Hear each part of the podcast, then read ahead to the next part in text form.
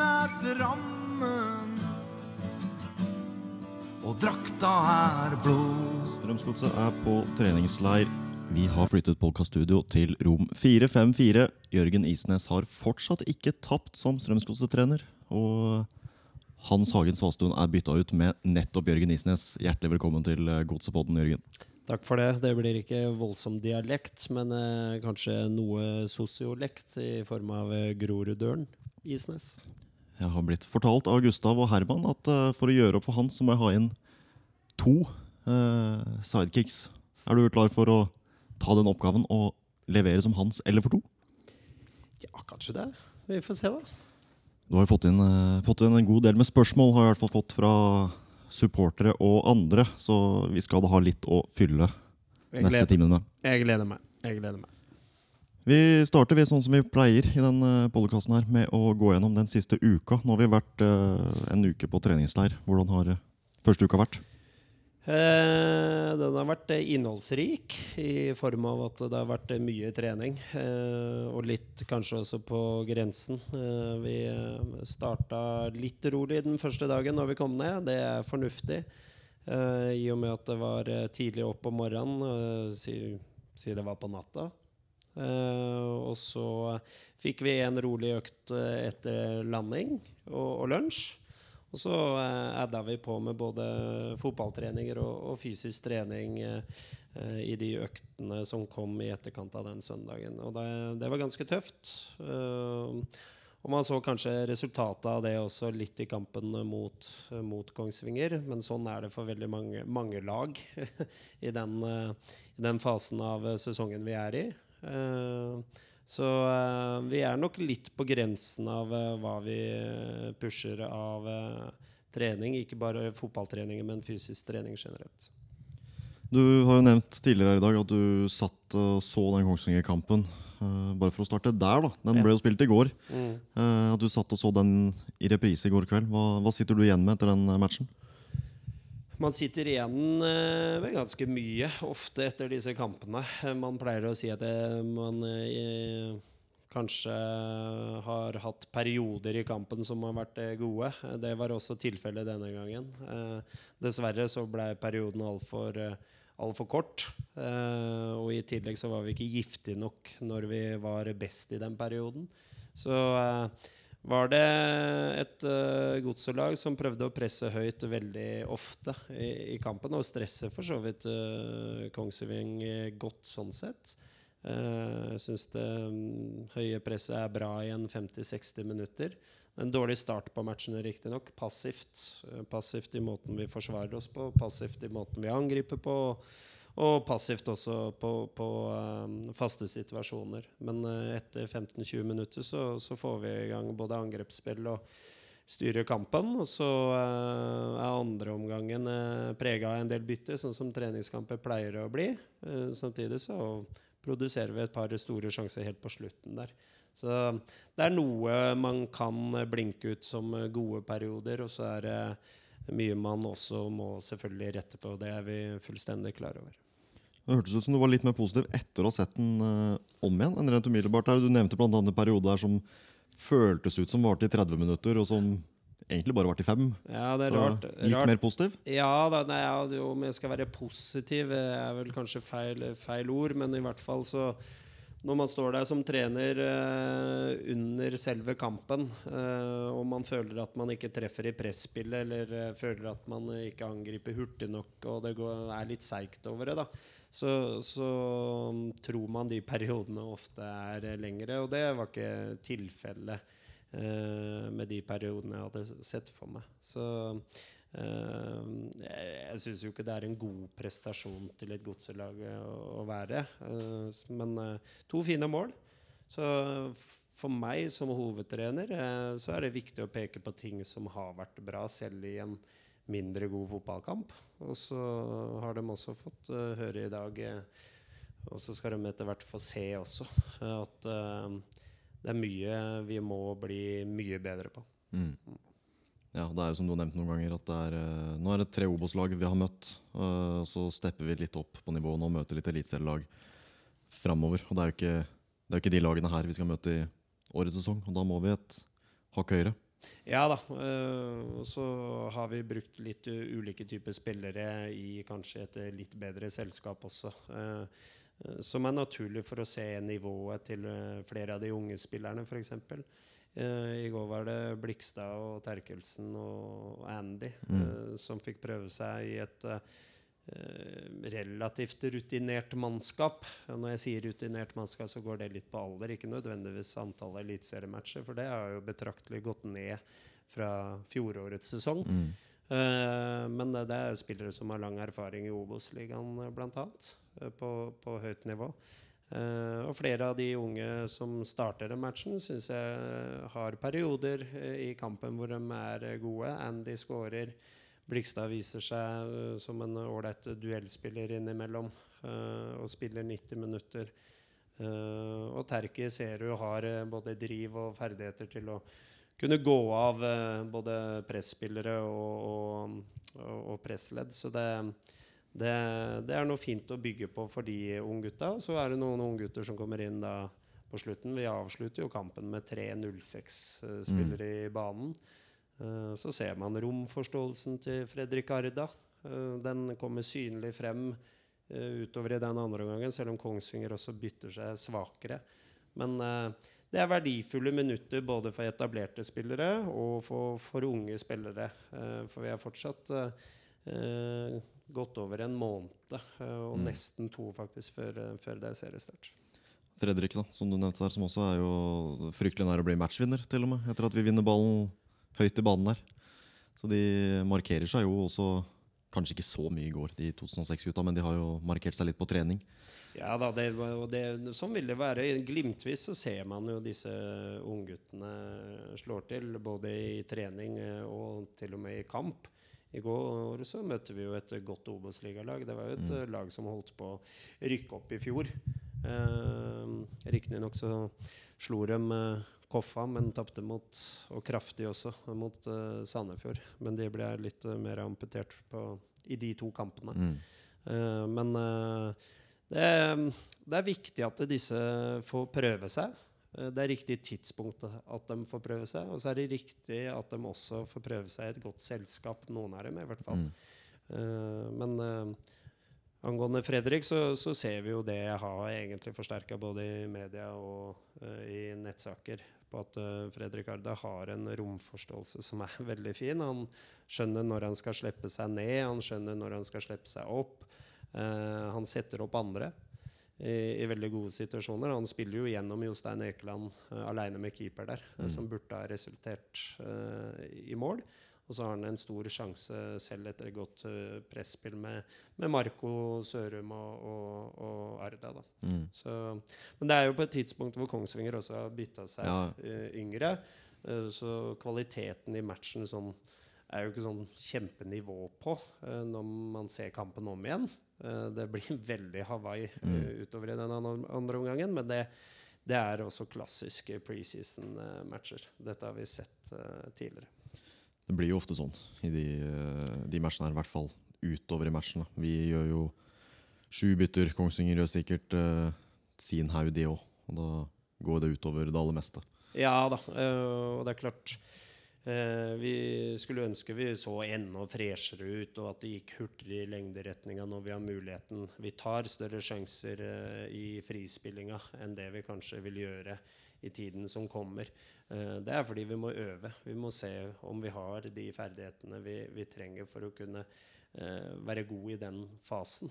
Eh, man får ikke sjekka det ut uten å prøve. Og det var jeg veldig klar på også før, matchen. At vi må, vi må være modige i disse øvingene. Vi må være modige i treningskampene. Og så finner vi beste produkt til, til syvende og sist for å vinne fotballkamper i Eliteserien. Den første uka på Marbella, på, på solkysten, hvordan, eh, hvor fornøyd er du med den? Um, terningkast uh, fire. Hvor, eh, hvor, hvor hadde du landa på terningen uten vinden her nede? Nei, det, det er alltid fint å komme ned på treningsleir. Vi får vært veldig mye sammen. Eh, men det er mye aktivitet. Det er lange dager både for, for trenerteamet og, og for spillergruppe. Jeg har sagt at hardt arbeid skal være kjennetegnet til eh, trenerteamet, eh, sånn at det kan smitte over på også en spillergruppe. Det er klart, vi bruker mye tid på evalueringer og planlegging av treninger. Eh, spillesamtaler, eh, video. Eh, og da blir dagene veldig fort fulle her nede. Mm. Så sånn sett så er det jo verdifulle dager. Eh, treningen har blitt prega litt for mye av vind. Eh, men vi får trent, og vi får trent mye. Vi har fått trent godt. og hatt fokus på det vi skal ha fokus på. Så sånn sett så er det vært noen fine dager frem til nå. Eh, så en litt skuffende fotballkamp. eh, men eh, jeg var ikke sjokkert over at vi så ut som vi gjorde sånn eh, med tanke på at vi hadde vært igjennom det ja, ganske tøft treningsprogram før det. Og så har jeg sagt også at starten her var mer en treningsleir inn mot en kamp. Og så har vi gått mer inn i en kampleir siste delen. Mm. I og med at det kommer to litt tettere kamper. da. Men nå, sånn som du var inne på, da, at det er både treningen og så er det det sosiale og teambuildingen og spillersamtaler og alt det du får da, ved å være samla i nærmest 24 timer i 12 dager. Hvordan ser en eh, vanlig dag ut for dere i teamet og spillerne på treningsleir? Eh, litt varierende, da, men eh, vi kan jo ta den mest generelle. Eh, og det er eh, ja, rundt eh, frokost ni. Eh, noen ganger så møtte trenerteamet halv ni, åtte-halv ni. Uh, får registreringer inn i et system vi bruker, XPS, hvordan spillerne føler seg. eh, som gjør noe med hvordan vi kan eh, både legge belastning og intensitet på. Eh, og fysioteamet legger frem hvordan skadesituasjonen er, eh, så vi veit hvilke spillere vi har tilgjengelig. Og så har vi jo egentlig en planlagt mye av innholdet i, i treninga. Uh, og så er det noen ganger morgenmøter med spillergruppa. Eh, det varierer vi litt på. Kommer litt an på hva som skal være fokus på, på økta.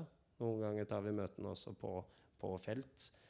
Uh, og så er vi i gang på feltet kvart på ti Nei, unnskyld, kvart på elleve. Eh, maten må få lov til å synke. Eh, og da har det vært eh, ulike fokusområder gjennom denne uka her. Og så har det vært inn i, inn i styrkerommet i etterkant, eventuelt. Og så har det vært et par dager hvor det har vært økt to også, type fotball. Så det er jo én eller to, i hvert fall én dag, hvor vi hadde tre økter, hvis man tar med styrkeøkta. Mm. Uh, og så har det vært et par dager hvor vi har hatt to økter. Og så er det da etter disse øktene så er det da lunsj ofte klokka to. eh, og så er det muligens noen spillesamtaler eller andre typer møter eh, imellom. Og så er det eh, da økt to f.eks. klokka fire. Mm. Eh, og etter klokka fire så er det mat klokka sju. Eh, Og så kan det hende at eh, man har et møte, eller som vi hadde her nå for to dager siden, sosial happening med Mm. Eh, quiz eh, med fysisk trener eh, Simen Haukås. Så fikk vi nevnt den uh, musikkquizen der. Uh, hvor, uh, det var jo på dagen hvor Jonathan og Jostein hadde takeover på Instagram. Ja. De la ut et vinnerbilde. Mm. Ikke alle som var like fornøyd med det. Nei, For det var vel ikke jo- de som fikk flest poeng der. Nei, jeg var ikke sjokkert over det. Da tenkte jeg meg litt om igjen at eh, det burde vel vært sånn at trenerteam og støtteapparatet ikke var med i disse konkurransene. Eh, I hvert fall ikke på Simen sin uh, musikkquiz, for det var noen gamle slagere der som ble litt for lette for en litt eldre trenergarde og støtteapparat. Så det var jo trenerteamet som tok egentlig den tittelen. Fysio Eirik og materialforvalter Roy spesielt var jo veldig ivrige og reiste seg ved en- enhver anledning, omtrent. Ja da, de var, de var sterke, men ikke sjokkerende. Det var noen eh, Som sagt, eh, det var jo en sånn Jeopardy-lignende. De som husker Jeopardy, da, med kategorier 100, 200, 300, 400, 500. Og det er klart De øverste kategoriene der på 500 de var de vanskeligste og er ofte de litt eldre eh, slagerne, eh, Mm. som var litt eh, lettere for type Roy osv. Der har jo støtteapparatet en eh, liten fordel. Ja, det var kanskje litt feige lag når jeg tenker meg om. Eh, men eh, det får de leve litt med. Og så ble det en fin anledning til at eh, folk måtte faktisk by på seg sjøl litt. Så blir det et par, par sånne til i løpet av løpet av den perioden her. Ja, det, ble, det ble en pinne da, på dette, det laget som ble nummer to. Eh, trenerteamet ble jo diskvalifisert. Eh, og da disse pinnene som har vært en gjenganger her eh, Noen som har lagt merke til at det har vært veldig mye vinnerlag som har blitt lagt ut gjennom hele treningsleiren her. Kan du ikke fortelle litt om det? For meg, for meg så er Som hovedtrener så dreier alt seg om at man skal vinne. Eh, Vi er veldig opptatt av å få inn en vinnermentalitet i treningshverdag. Eh, Så håper vi at det smitter over selvfølgelig på også spillergruppe. Eh, Og det gjør det jo også tidvis. Folk blir både irriterte, skuffa. Eh, De bryr seg litt mer om hvordan ting kanskje ser ut på trening noen ganger. Mm. til og med noen som mister litt huet innimellom. Men sånn, det er jo fotballhverdagen. Det er vi vant til å, å, å leve med. Men for meg så burde det alltid være sånn. Og så trenger ikke alle treninger inneholde det. Men hvis du har ikke et snev heller, men hvis du har det innimellom, eh, så gjør det noe også med konkurransesituasjonen i, i treningshverdagen. Og det, det kan medføre at du får enda bedre kvalitet og, og tilstedeværelse, eh, selvfølgelig. Så veldig fint å bruke det eh, både her nede, men også i hverdagen også hjemme på Marienlyst. For at vi lager en liste på antall seire i spillsekvenser, f.eks. Og det, Mm. Det håper jeg de eh, bryr seg om. Det er jo noe med å, å skape den vinnerkulturen litt oftere enn uh, hver søndag. Ja, ja, ja. Og det, igjen, gjør man det i treningshverdag, så, så uh, vil det kanskje være lettere å følge opp også på de lørdagene, søndagene, mandagene man spiller faktisk som trepoeng. Da. Vi hadde jo noe lignende for noen år siden med culture game på, på trening. og Da også var det jo vinnerbilder, og, og merket litt at den er tilbake nå. Da føler jeg hos spillerne at veldig opptatt av det bildet skal tas. Det bildet skal legges ut. Eh, det blir en sånn intern uh, prestisje der. Og så er det jo tatt litt videre nå med at det er ikke bare Den gangen så var det spill, to lag, eh, stort sett 11 mot 11. Nå er det alt fra det til kortbanespill til musikkquiz. Litt forskjellige varianter. Men det blir jo De er jo konkurransemennesker, disse spillerne. Og det skal vi jo dyrke. Ja, ja. Det, I utgangspunktet så skulle man ikke ha trengt det, men øh, vi mennesker er ganske enkle. Så sånne små ting, det gjør det litt ekstra. Og det vil sannsynligvis også generere noen øh, Kanskje noen poeng også i løpet av en øh, lang sesong. Eh, men eh, eh, her nede så er det mer naturlig at du, har andre ting enn spillsekvenser, fordi vi er oppå hverandre 24 timer i døgnet og har litt andre typer aktiviteter. eh, som også dreier seg om konkurranse. Så eh, kanskje lettere å praktisere noe mer enn spill og, og pinner. eh, men også konkurranse og pinner her nede. Hvor eh, Ja, vi 19. februar er det i dag. 20. februar eh, når podkasten er på lufta. Hvor, eh, hvor langt føler du at vi er kommet? Hvor står vi i dag? Det er et stykke igjen. Eh, Det er ikke noe å lure, lure på til der jeg ønsker vi skal være. eh, Der vi eh, ønsker vi skal være. Eh, Og det tror jeg alle også kjenner. Eh, Så det, det er godt at vi har nesten to, to måneder igjen. Eh, Det har vært noen gode prestasjoner. Jeg syns eh, den defensive delen, spesielt med tanke på Fredrikstad og tidvis også mot eh, Kongsvinger, slipper til lite sjanser. Samtidig så, så er det jo faser av spillet vi må bli gjennom mye bedre, bedre i. Så det, det dreier seg litt om hva kanskje fokuset i treningshverdagen har vært. Og så dreier det seg litt om at det er en Kall det en eh, litt ny stil som må på en måte kunne implementeres. Eh, så får vi se hvordan nå har vi brukt to måneder på å bli ordentlig kjent med spillergruppa på og utenfor banen. eh, og hvilke typer ferdigheter som befinner seg i gruppa. Så da vil det kanskje være lettere å, å, både justere enkelte faser av spillet. Eh, Jeg var litt inn på frispillinga f.eks. Eh, i stad. Eh, Det var naturlig å kunne gjøre justeringer der når man ser at vi eh, ikke får det like bra til mot et eh, høytstående Kongsvinger-lag eller andre typer lag. Eh, Og jeg, for meg så er- dreier det seg faktisk om å være litt pragmatisk. eh, Og finne, litt andre muligheter å- å vinne på. For det er til syvende og sist tre poeng vi lever for. Er du klar for spørsmålet spørsmålene Ja, som er stilt inn? På, kjør på. Vi har fått et spørsmål som eh, passer seg litt i forhold til det du akkurat snakket om her, med mm, hvordan skal dere spille offensivt denne sesongen? Det, det er mange måter man kan spille offensivt på. Har hatt eh, veldig mye fokus på, på det å kunne tørre å spille på, på øverste mann og øverste ledige. Uh, om det er rett inn i bakrommet, eller om det er en pasningslinje rett opp. Det, det er egentlig ballfører sin, sin vurdering. Og så har vi vært opptatt av at vi alltid har understøtt og, og gjennombruddskraft i, i neste fase. Da. Så i utgangspunktet så ønsker vi et gjennombruddshissig eh, Strømsgodset-lag. Eh, som eh, er flinke til å bruke ballen og komme seg opp i, i rom som gjør at disse gjennombruddene kommer så høyt oppe som mulig i, i banen. Det var eh, et fint spørsmål fra Eirik der. Og så litt annerledes spørsmål fra Sebastian, som lurer på hva stillingen blir mot LSK i første serierunde.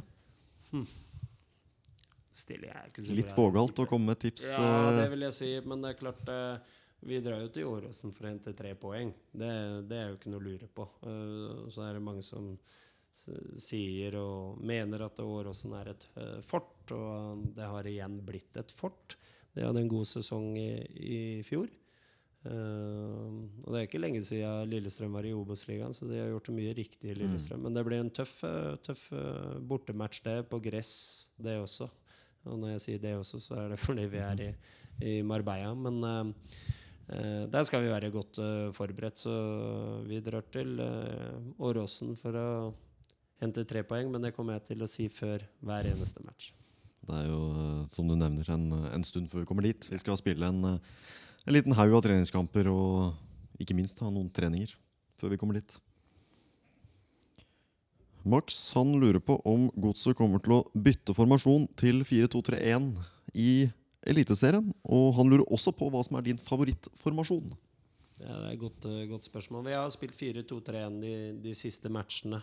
Eh, litt med tanke på antall eh, forsvarsspillere vi har hatt eh, både tilgjengelig og ja, muligheten til å bruke.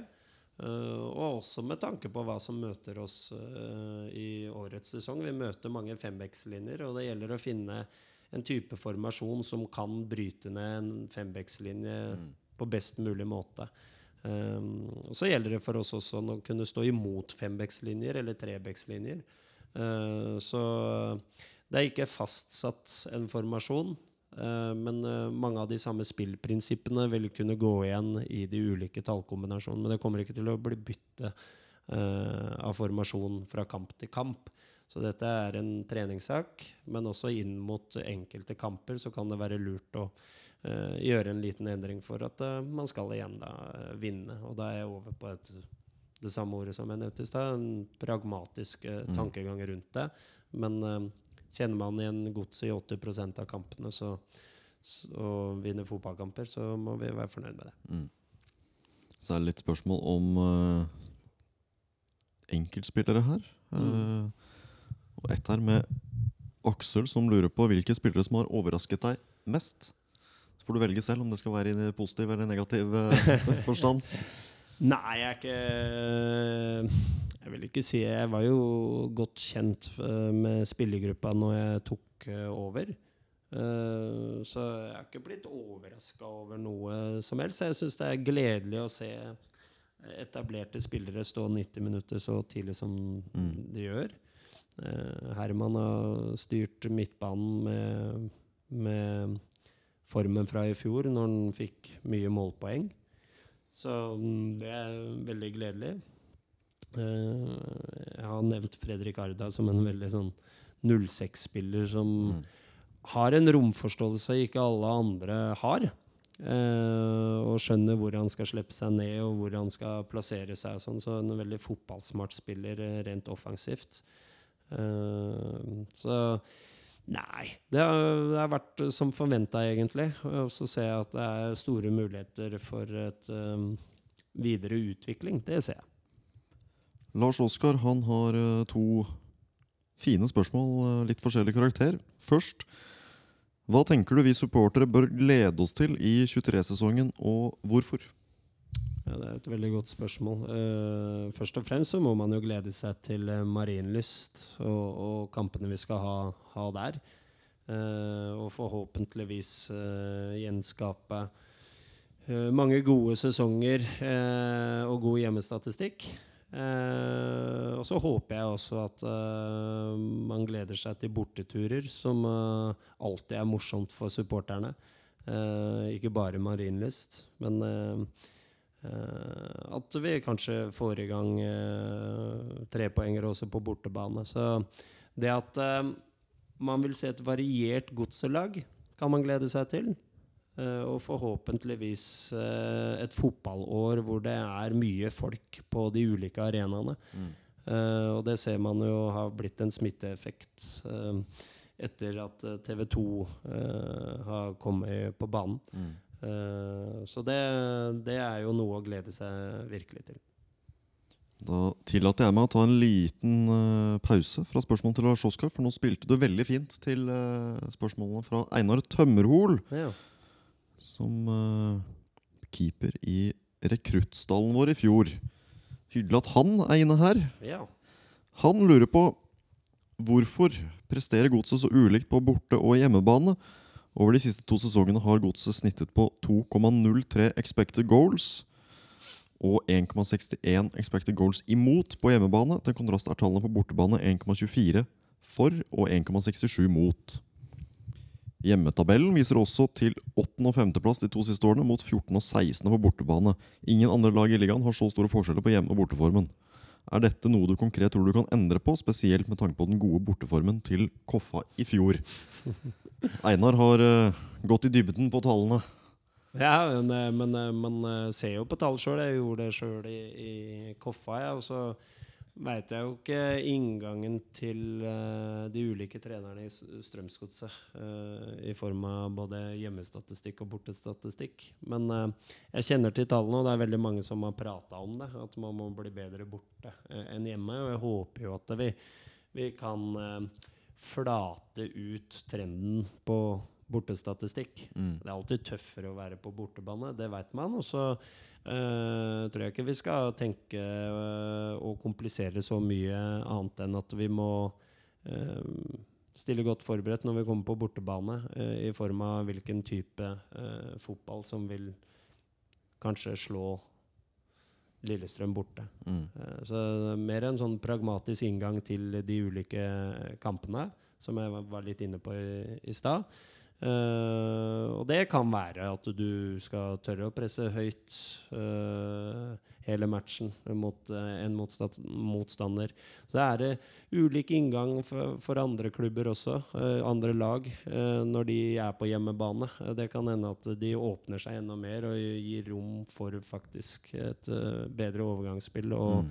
ja, større rom for overganger. Da. Så det er mye av den gameplanen vi, vi legger, hvor, eh, hvor um, prinsippene våre skal være gjenkjennelige, men samtidig kanskje en litt ulik kampinngang fra gang- til gang. Så litt sånn fra, fra mitt perspektiv her, da, litt som vi eh, faktisk prata om under lunsjen her nå nylig. eh, med Det Det har gjerne litt sammenheng det med å bygge opp fort marinlyst, da, som var eh, noe som var et viktig fokus for de trenerne som har vært der. Og da, da går det gjerne utover borteformen. Og de, de trenerne som har gått for den motsatte og prøve å gjøre med noe og så har det gjerne gått utover dette fortet som har eh, Og det har også vært litt snakk om at det har falt litt. For det har vært litt opp igjen. Og Mm. så har du svingt litt der siste par årene, både hjemme og jeg tror, tror hvis man har sånt overfokus på et, et eller annet, så, så kan det slå litt begge veier, egentlig. Uh, og det viser jo egentlig Det viser til det du eh, sier. Men uh, i Koffa så snudde vi det der. Vi var et eh, veldig godt hjemmelag eh, over lengre perioder og så litt på hva vi kunne gjøre for å bli et bedre bortelag. Vi ble ikke så ekstremt dårligere hjemme, men, men ble noen dårligere hjemme og enda bedre borte. Og vi har aldri hatt så god Eller Koffa hadde aldri hatt så bo, god eh, bortestatistikk som de eh, hadde i fjor. Uh, og det gikk litt på det jeg var inne på. Uh, vi hadde hatt fokus om det uten at det ble prata så veldig mye om hjemme- og bortestatistikk. Så det var, det jeg kaller skjult læring. Mm. Uh, uten at det sto som et sånt punkt på tavla, så var det mer enn en ja, innimellom en kynisk inngang, men også en modig inngang. Eh, Mm. Så det var det en god variasjon på i de ulike bortekampene. Nå går vi tilbake til Lars Oskar og noe helt annet. Det har vært snakket litt om bandy i poden tidligere. Hva er ditt forhold til bandy? Oi Nei, men det er faktisk eh, Det må være kjæresten min da, som spilte i, spilte i um, Øvrevoll Hosle. Mm. din der. Eh, Jeg har ikke noe større forhold til bandet enn det. Eh, og så veit jeg jo, i og med at eh, man holder til på Marienlyst, at bandyen eh, tar god plass på Marienlyst. Det gjør jo det. Det, det gjør den jo. Ja. og har isen rett ved siden av, og garderober som vi bruker på vårsesong og sommersesong og høstsesong. Så jeg skjønner at bandyen og fotball går hånd i hånd i i Marienlystkretsen. Og kanskje spesielt Drammen. Den gjør jo det. Det visste jeg. Og så kommer det vel eh, kanskje litt mer bandy-tyngde når Hans eh, trekker tilbake inn i studio, som er eh, har blitt nyforelsket i denne sporten som eh, jeg da tydeligvis som deg ikke, egentlig ikke har så veldig mye forhold til. Nei, det er skummelt. Og ja, jeg tror jeg kommer ordentlig på glattisen, bokstavelig talt, hvis jeg begynner å bable om øh, bandy. Men, øh, men øh, man kjenner jo litt til historien. Mm. Det gjør man jo. Eh, Og kanskje spesielt da Drammen med, med ulike klubber da, øh, som har øh, ja, gjort det godt. Så konklusjonen er at hvis noen hører på Godseboden for å høre siste nytt på bandy, så får man vente til Hans er tilbake. Vi går videre til spørsmål til Linn Jeanette. Vil Valsvik fortsette som kaptein, eller er det ikke tatt noen beslutning på dette ennå? Det har vi ikke brukt noe tid på. Eh, det er mye sånne selvfølgeligheter i fotball og naturligheter i, i fotball. Eh, nå skal jeg ikke ta ut noe kapteinsteam. Vi har valgt et spillerutvalg. Vi har valgt et, eh, en sosialkomité. Eh, det er på plass. Så vil man se hvem som blir kaptein til slutt. Men uh, Valsvik uh, bærer kapteinspinnet godt an mm. i disse treningskampene også. Jeg syns han har fremstått uh, godt både i uttalelser i media og, og, og hvordan han er inne i garderoben. Så det, det er en god leder. Da Richard han lurer på Har dere en signalspiller på laget som går foran og viser vei? Som tar en skikkelig fight og setter folk på plass? Valsvik vet jeg, men andre framover i banen? Ja, det, det er jo alltid noen som gir lyd fra seg uh, på trening og i, i garderoben. Uh, så er det jo blitt sånn uh, i, i fotballen generelt. Kanskje det er noen miljøer som treffer bedre enn andre, men man er avhengig av en to-tre ledere. Eh, fordi det har kanskje blitt litt flatere enn det det kanskje var på 90-tallet. Uh, når jeg spilte, i hvert fall var ung, da. Og tidlig 2000-tallet. Uh, og hvorfor det har blitt sånn, har jeg ikke noe sånn fasitsvar på. Men uh, eh, vi har eh, Jonathan liker å prate litt om hvordan ting skal se ut. Eh, Herman Stengel er det. Jostein har eh, eh, vært kaptein i, i Sandnes Ulf. Eh, for meg så er lederskap noe mer enn eh, bjeffing eh, og irettesettelse. Eh, for meg så er lederskap også det å kunne ha, ta faglige diskusjoner på, på og utenfor banen. Uh, snakke med treneren. Det er også godt lederskap. Så har du også dette med leading by doing. Og der føler jeg jo av de offensive Jostein og Markus da, som har kommet inn, er jo veldig gode eksempler der. Ja, spesielt når det kommer til treningskultur. Eh, Markus eh, og, og Jostein er eh, to som har er vant til å trene mye og godt og er opptatt av det. Og er opptatt av at man skal ivareta kroppen eh, når det er tunge perioder, og adde på når det er muligheter for det. Eh, og Det er flere av de, og det har vært en liten sånn smitteeffekt igjen da, på, på flere av gutta. Grøgaard er jo en som er eh, en sånn type. Eh, sier kanskje ikke så veldig mye, men allikevel så går han fram som et godt eksempel i, i treningshverdag eh, på, på det å trene mye og det å trene godt, og også være forberedt. Så her er det jo veldig mange gode lederegenskaper på ulike måter, som eh, jeg syns også de unge kan eh, ta litt etter. Eh, det er det ikke noe å lure på. Nei, det er jo noen, eh, det er noen ledere i troppen på, på litt forskjellige måter, og det er jo fint. Og så kan jo Ari også kan jo nevnes som en som jeg, da, som har vært der eh, litt lenger, eh, føler at har tatt litt steg på dette med det verbale da, på banen. Styrer de rundt seg i, i litt større grad, og enda litt mer på norsk enn det har vært tidligere. Ja da, er helt enig. Uh, Ari hører du eh, på feltet. Jeg liker å stå litt ute på banen uh, mens jeg leder, eh, og når jeg ikke leder, for å nettopp høre det her. Og Ari er en som er tydelig i kommunikasjonen. Viljar. eh, når jeg står bak forsvarsleddet, så hører jeg Viljar. Han er konkret i beskjedene sine. Men det er klart, hvis du prater for mye, som jeg har sagt til Viljar og Morten også, så, så mister du kontakten med det bakre leddet eh, innimellom. Så det må jo være konkret, tydelig, ikke over, eh, overprat, da, eh, som jeg liker å kalle det. Men eh, nei da, det er, det er ulike lederegenskaper i, i troppen. Men kommunikasjon ute på banen, det har alle ansvar for. Og det har jeg hatt, eller ikke veldig fokus på, men jeg nevnte det bl.a. inn mot matchen mot Kongsvinger. Du må, du må si fra hvis makkeren din ligger feil, f.eks. Mm. Og så hadde vi jo mikrofon på assistenttrener Børre uh, Stensli i dag. Mm. Og der var det en øvelse som var, eh, og hvor han hele tiden gjentok det 'få praten, få praten'. Og det virket som det nesten var det primære målet med, med øvelsen. Så det, det jobbes jo med det. Også med de yngre spillerne, som var stort sett de som var på feltet i dag. Ja, det er no, og noen seanser kan bli litt lite kommunikasjon. Og du, du, kan, høre, ja, du kan høre en knappenål uh, falle. Uh, og det kan det noen ganger ha med gruppesammensetning å gjøre, faktisk. Så da må man oppfordre til å legge på prat, bare for at du får opp litt uh, lydvolum. Og det, det hjelper noen ganger, skjønner du. Så det, det er ikke alltid det trenger å være klokt, men bare det at du hører jeg, så er det litt ålreit innimellom. Morten Kvarme han eh, har jo selvfølgelig kommet med litt spørsmål. mm. Blant annet om det blir eh, tre, fire eller fem bak, og det hva som kommer til å kjennetegne oss i år. Det føler jeg egentlig at vi har vært litt innpå og besvart nok. Det kan være, ja da, det kan være alle tre, det. Mm. Uh, og når man spiller en trebekslinje Det er veldig få lag i Norge eh, og internasjonalt som bare spiller en trebekslinje. Uh, fordi når de forsvarer seg uh, noen ganger eh, mot eget mål, så blir de en femmer. Så det kommer jo litt an på om du ser dem offensivt eller eh, defensivt. Så eh, jeg har hatt suksess med 4-2-3-1, 4-3-3, 4-5-1.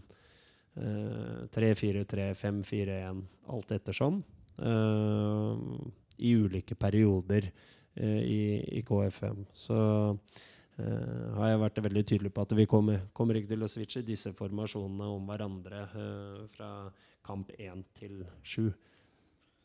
En av mine liten avsporing her, men en av mine store frustrasjoner, det er nesten, eh, med disse årets lag og rundens lag som ofte kommer med gjerne med tre forsvarsspillere og fem offensive midtbanespillere. Eh, Men det er jo som du sier, man har jo gjerne fem med forsvarsspillere på banen, og så får man jo muligheten til å ta med bekkene litt i større grad. da. Ja, det må, stort sett så bruker man jo Og det her blir jo kanskje veldig spennende å se i, i trendene internasjonalt. da, fordi når du bruker wingbacker, eh, om det skal være forsvarsspiller, eller om du tør faktisk å bruke kanter i de wingback-rollene. da. Eh, og man har jo sett tendenser noen lag eh, som gjør om uh, da kanter til wingbacker. Mm. Så det er jo interessant. Uh, og det er jo sånne ting man ønsker å leke litt med, og se på mulighetene for å være enda mer offensiv anlagt. Da. Mm. Han kommer, har også et spørsmål, Morten, med at vi fortsetter å slippe inn på dødball. Hvordan tenker dere å ta tak i dette? Som jeg pleier å si, man uh, slipper inn uh, mål uh, i løpet av en lang sesong. Og hvis man ser trender, så ønsker man å gjøre noe mer. Så det er ikke noe å lure på om at man, man skal jobbe med det. Og da får vi se litt hvordan vi skal jobbe med det. Det er ulike metoder man kan bruke. Børre er vant til med litt annerledes kanskje enn eh, det jeg er vant til. Eh, men eh, vi alle har et ansvar for at uh, dødballer blir bedre, både off og def. Vi er jo skumle på offensivet. Uh, Stengel-Valsvik-linken er jo veldig spennende å Mm. produsere hver eneste kamp nå. Uh, mens uh, defensivt så, så går det litt for oss også å bli kjent med spillerne og finne uh, makspotensialet i de ulike rollene de skal ha. da. Mm. Uh, de er vant til å ha roller, og så vet vi også fra tidligere at de rollene var de kanskje ikke så gode i, f.eks. Mm. Så her må vi tørre å utfordre oss sjøl i, i tiden som kommer, og finne best mulig løsning. Men det, det står på agendaen. Og så vil det være sånn at baklengsmål alltid plasserer seg uh, et, i en eller annen fase. Noen Mm. ganger så er det dødballer, andre ganger så er det i etablert forsvar. Eh, noen ganger så er det overganger. Og så blir det en prosent på alle disse. Eh, For meg så gjelder det å eliminere selvfølgelig så mange baklengs eh, som mulig, så det er hovedmålet. Og så er det jo der, eh, kan jo da nevne også at bare ett av de målene vi har sluppet inn, her i åpent spill. Da, for å se det fra, fra den siden. Ja, jeg sa vel det når jeg eh, tok over. Altså for et godt eh, fotballag og et eh, fotballag som skal lykkes, så må det også Det må være en defensiv soliditet der. Mm. Og det innebærer også dødballer. Så, men det er helt riktig. Men vi har jo også vært innom at Raufoss, Fredrikstad og Kongsvinger er lag vi skal ha bak oss. Mm. Det er ikke noe å lure på engang. Både resultatmessig og prestasjonsmessig. Eh, vi har klart det så vidt. eh, for så vidt i de tre matchene her. Eh, så det er eh, mye å bli bedre på. Og så har jeg også sagt at kvaliteten i det vi møter fremover, det kommer til å være bedre, og det vil komme til å kreve mer av oss. Eh, både det vi gjør i forkant av treninger, i etterkant av treninger, men også på, på treninger. Nå har vi kommet dit i episoden at uh, du skal få det spørsmålet som jeg pleier å stille til Hans. Ja. Med om du har et høydepunkt eller en nedtur fra den uh, siste uka. Ja, da må jeg tenke litt, altså. Uh, ja, det, det er jo litt artig um, om det er et høydepunkt, men jeg, jeg tør jo innrømme litt sånne ting òg. på spillemøtet i forkant av kampen mot Kongsvinger så prata jeg om angrepsspill. Uh, jeg snakka om variasjon i angrepsspill eh, og la litt eh, trykk på at eh, så lenge vi er varierte, så vil det komme både muligheter og sjanser og mål. Mm. Og så pekte jeg spesielt på linken av Herman eh, Wilsvik, eh, som er veldig fin. Og eh, har vært fin i lange perioder, eh, også i fjor. Uh, Riktignok med litt andre spillere involvert, da, med Hove der og, og Stenevik. Så um, det var viktig for meg å si det at vi, vi kan ikke bare spille på den. Men så ble det jo sånn at uh, den linken ble veldig bra i Kongs Kongsvinger-matchen også. Uh, det som var gledelig etterpå, da, det som jeg tok i evalueringa, var at vi fikk noe av den samme kraften også på venstre side, og Mm. skapte to av de største sjansene via Jostein Ekeland og inn bak. da. Eh, og det viser når vi først er retningsbestemt i, i spillet vårt høyere opp i banen, så, så produserer vi også målsjanser. Og det, der må vi være oftere. Så det var et lite Kall det gjerne lite, et lite høydepunkt, men, men eh, i hvert fall en eh, morsom greie. Det er jo Vi kan jo ikke bare bruke det og sende ballen fra Herman til Wils i 90 minutter, men det er, det er jo fint at vi får to skåringer på det, og at den linken, sånn som med Herman til Gustav også, at den, den sitter. Ja, it's all about uh, timing. Uh, Mm. timing av Herman Lars den er, Lars er veldig god på akkurat det der. Og Herman uh, gjør det på begge sider, og det var egentlig hovedpoenget mitt. Men Mm. vi må ha flere som kan slå de ballene. Vi må ha flere som agerer inn i bakrommet. Vi må ha flere som er enda bedre på timinga på det. Uh, fordi vi er der uh, i ganske mange situasjoner. Vi må bare få brukt det mer og være, være enda råere. Jeg har egentlig en, eh, både en nedtur og, en, eh, et høydepunkt å komme med. Høydepunktet mitt var også i går på Kampen. Veldig lite fotballrelatert, men da, da fikk jeg muligheten til å gå i shorts ute. Det har jeg jo registrert at eh, flere av dere i teamet har gjort det hele uka. Det klarer ikke jeg å forstå, men det å kunne sitte litt i solsteika der i shorts og se match, det var, det var veldig godt. Og de som da har lytta på de siste episodene, vet jo at jeg hevdet jo selv at jeg var den som så frem, mest frem til å komme hit. Så har det vært en liten nedtur å gå i buks og, alt mulig rart. Så det henger sammen, altså, både høydepunktet og nedtur. Ja, det, det gjør det. Jeg har jo egentlig vært ganske åpen på at jeg har jo først og fremst kommet hit for å komme til eh, litt finere klima. Du har blitt litt rød i ansiktet. da. Ja, du, du har sagt det her. Ja, Det var første dagen Ja. uten at det var sol, faktisk. Ja, veldig Veit ikke om det var noe jeg sa som gjorde at du rødma. men- Ja, kan være det. Uansett en sterk prestasjon å klare å bli solbrent uten at sola har titta fram. Men eh, Ja. Jeg ser det er litt sol på balkongen her, så det kan vel være litt muligheter neste uke. Ja, det er meldt bedre Ja. vær. Da gleder jeg meg til det. Mm. Men hva kommer den neste uka til å bringe, nå som vi går over i den delen av podkasten? Det ble jo en litt eh, roligere uke i form av treninger. Uh, I dag restituerte vi. Og når vi da kommer i morgen, så er vi på dag to. Da får Mm. de en fridag. Av alle de tolv dagene vi er her, så får de en fridag. Mm. Uh, og da har de en egen treningsdag også. Mm. Så de skal kjøre overkropp uh, i morgen. Mm. Eh, Så kjører vi to økter tirsdag. Det er en fotballtrening og styrkeøkt. Eh, Og så er det kampforberedende økt på onsdag. Og så er det også da kamp mot Viking på torsdag. Og da er det sosialt på kvelden. Og på onsdag kommer også sponsorene mm. på besøk eh, på trening.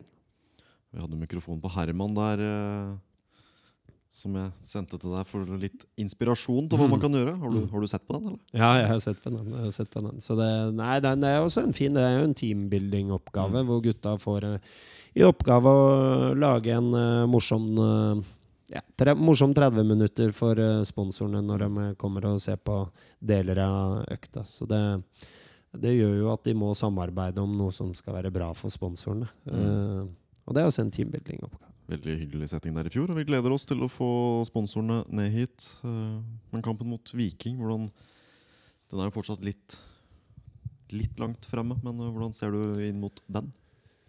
Eh, ja, den er ikke så langt unna, skjønner du. Så den må vi tenke på allerede. Eh, nei, vi får se, da. Det, vi har jo vært ikke uheldige, men vi har fått noen skader eh, her nede. Noen vil kanskje si at vi er uheldige, men det, det er en sånn risiko man hele tiden, risikoidrett man holder på med når man kommer på treningsleir, hvor tøft du tør å trene og vil trene. Og så er det noen som er litt mer skadeskutt enn andre. Eh, skadeutsatt Mm. med tanke på kropper eh, og hva man har opplevd tidligere. Og det ser vi et resultat av nå, egentlig. Men skal vi bli bedre trent, så skal vi også ha en spillergruppe som tåler det, vi, så må vi tørre å gjøre det. Mm. Eh, Så det er jo synd at eh, Ole, som skulle få noe, litt minutter mot Kongsvinger, og Sondre, eh, som er nok belastningsskader Mm. ut ifra hvordan vi har trent, mens de andre her er mer uhell Mm. og noe som henger igjen fra fjoråret. Så det er normalt, vil jeg si. Det er bare det at man har en del fra i fjor. Eh, og så har man også eh, fått et par uhell her, som Haldor sin skulder og, og um, Fabi sitt overtråkk. Mm. uh, som også kan være belastningsrelatert, men, men uh, et, en overtråkk her og der må man faktisk leve med i en fotballverden. Så er det litt sånn som jeg sa til deg før vi gikk på lufta her, og som jeg i hvert fall uh, mener, så får du velge om du vil være enig eller uenig, men hvis du går gjennom en hel oppkjøring med veldig lite skader hele veien, så har du sannsynligvis ikke trent uh, hardt nok. Da. Det, så når du ligger på grensa der og pusher for å være best mulig trent, så vil det falle fra noen. Det, sånn Ja. er det jo. Ja vi gjør jo analyse. Vi går gjennom grundig hvordan disse skadene kan ha kommet. Eh, Så det, det prøver vi å finne ut av, selvfølgelig. Og vi får stort sett eh, svar. Mm. Eh, Jeg er helt enig med deg der. da. Fordi med en gang vi begynner å ta gassen av pedalen i januar og februar pga. at vi har fått et par skader, så møter vi oss sjøl i døra på et Mm. eller annet tidspunkt. Så man må pushe gruppa, og, og ofte det Min erfaring også fra Koffa, riktignok i, i Obos-ligaen, uh, gjorde de sa- samme Mm. tingene der og fikk uh, Fikk en del belastningsskader eh, både i starten og underveis. Mm. Men det blei en utrolig godt trent spillergruppe. Og det er en av grunnene til også at det er den treningskulturen som er der nå. Men også at de ligger der de ligger. Mm. Så er det jo et par eh, Albert Thorsen, eh, blant annet. Nå er ikke du i det medisinske apparatet, så kanskje jeg heller burde stille det til Eirik. Men det har kommet et spørsmål om han. Hvordan ligger han an? Ja, han var inne og skrapa litt i lysken, en operasjon, eh, som gjorde at han kunne dra ned hit og kaste krykkene. eh, og nesten være på ball. Mm. Uh, det blei jo ikke sånn, eh, men eh, det er ikke lenge før han kan eh, være på ball. Jeg trøbla jo mye i, i fjor. Uh, Albert hadde litt innhopp i Eliteserien, og- men litt inn og ut i tredjedivisjon også, fordi han hangla litt fra uke til uke. og Vi håper jo nå at, det, nå at han skal komme seg litt mer på for fullt, da. Og derfor helt av en periode her nå. Ja da, det gjelder flere, det. Når jeg ser eh, gasellesteget til Ole Enersen på, på, på treninger, så er det liksom en X-faktor og en spisskompetanse man ofte har bruk for i fotballen. Mm. Men man må også sørge for at man er tilgjengelig. Man må være mer on-pitch enn off-pitch. Mm. Og det er jo et uh, Det er den vanskeligste delen i fotballen, Uh, og spesielt for spillere som er skadeutsatt. Men det gjelder også å ivareta kroppen underveis. Jeg sier ikke at disse spillerne ikke gjør det. Noen er mer skadeutsatt enn andre pga. hvordan kroppen din er satt sammen. Men eh, vi må som sagt pushe, pushe grenser, sånn at vi, vi har spillere som kan spille på det øverste nivået i Norge. Så var det jo, Nå vet jeg ikke hvordan han øh, ligger i løypa med tanke på å være med for fullt, men øh, moro å se Haldor tilbake igjen på noe av fellesøkta i dag. Og det så ut som han også syntes det var moro. Ja, Selv om han det- ikke har vært ute så lenge. Ja, nei, nei, vi hadde jo en konkurranse der eh, som uh, gjorde at han eh, ja, ble skada Mm. igjen. Uh, og vi trodde det kanskje ville ta litt lengre tid, men uh, var ganske kjapt tilbake. Mm. Uh, så får vi se om han rekker Viking. Men det Mm. var i hvert fall å teste litt i dag, uh, med ball. En spiller som ikke rekker Vikingkampen, men som er i fin framgang, er jo Kresjnik. Ja. Blir mer og mer med. Hva tenker du om det lille du har fått sett av han? Nei, den herlige energi. Eh, god fotballspiller. Mm. Eh, vil kle å spille inne sentralt av uansett eh, tallkombinasjon. Mm. Så eh, nei, han liker jeg veldig godt. Og så er det et eller annet det lyser litt av øya til Crash. Mm. Eh, ikke Crash, som jeg sier og har fått kommentarer på. At fikk litt tyn her øh, på Ja, men sånn er det. Det tåler jeg. Folk får bare fortsette å tyne med. Men uh, det viktigste er at uh, Crash eh, lyder. Så, men eh, nei da, han er eh, Han gleder jeg meg til å få tilbake, som alle de andre som er ute. Akkurat nå så er vi vi er litt tynne pga. at noen folk er ute. Men da Mm. er det og det jeg har sagt hele tiden, da er noen andre som får muligheten, og de må ta vare på muligheten. That's football. Så er vel uh, eh, forhåpentligvis Får vel prøvd seg litt matcher etter hvert når vi kommer oss tilbake til Norge og spiller noen treningskamper der. Ja, det ble sagt at han skulle rekke seriestart. Mm. Uh, og hva som ligger i det, vil jo tiden vise. Men eh, når jeg hører fysioen vår sier alt fra to, to dager til eh, tre måneder på enkelte spillere, så, så skal vi ikke uh, sette noen Greit å ha litt sånn tidspunkt. sikkerhetsmargin, er det ikke det? ja, nei, jeg bare tuller. Men eh, nei da, vi, vi har ikke satt en dato for når han skal være klar, men det har blinka ut liksom Mm. seriestart på at da skal du være kapabel til å spille i 90 minutter. Ligger, ligger jo godt an, Krasj, og ligger eh, foran skjema. Og det har jo, har vært gjennom en korsbåndskade før, uh, før krasj og var jo god i opptreningen den gangen, så han veit jo litt hva det går i. Ja, Helt klart. Så du har ikke noe smått noe å komme med på Vikingkampen som vi kan uh, tease litt på eh, denne podkastepisoden? Få lytteren inn her.